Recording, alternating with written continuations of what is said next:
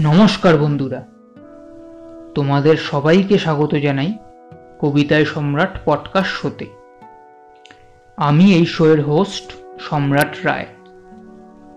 বাংলা সাহিত্যের পঞ্চগীতি কবি নজরুল রবীন্দ্রনাথ, অতুল প্রসাদ, দ্বিজেন্দ্রলাল ও রজনীকান্তের নাম তোমরা নিশ্চয়ই শুনেছ।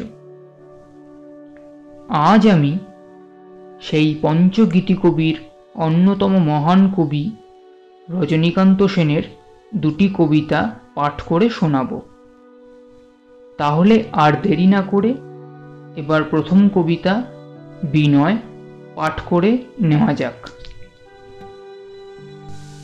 বিজ্ঞ দার্শনিক এক আইল নগরে, ছুটিল নগরবাসী জ্ঞান লাভ তরে। সুন্দর, গম্ভীর মূর্তি শান্ত দর্শন। হেরি সবে ভক্তি ভরে বন্দিল চরণ। সবে কহে, শুনি, তুমি জ্ঞানী অতিশয়। দু একটি তত্ত্বকথা কহ মহাশয়। দার্শনিক বলে, ভাই, কেন বলো জ্ঞানী কিছু যে জানি না। আমি এই মাত্র জানি।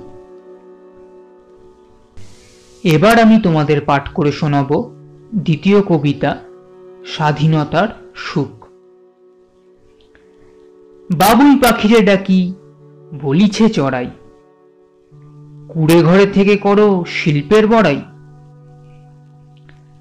আমি থাকি মহাসুখে অট্টালিকা ওপরে। তুমি কত কষ্ট পাও, রোদ বৃষ্টি ঝরে বাবুই হাসিয়া কহে, সন্দেহ কি তাই কষ্ট পাই, তবু থাকি নিজের বাসায়। পাকা হোক, তবু ভাই, পরের ও বাসা। নিজ হাতে গড়া মোর কাঁচা ঘর, খাসা।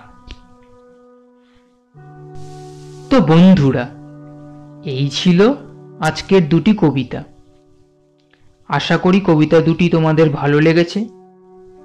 ভালো লেগে থাকলে অ্যাঙ্কার, স্পটিফাই, গুগল পডকাস্ট এবং অন্যান্য পডকাস্ট প্ল্যাটফর্মসে কবিতায় সম্রাট পডকাস্ট শোকে ফলো করো।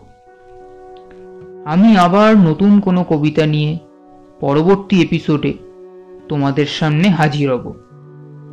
ততক্ষণ পর্যন্ত সবাই ভালো থেকো, সুস্থ থেকো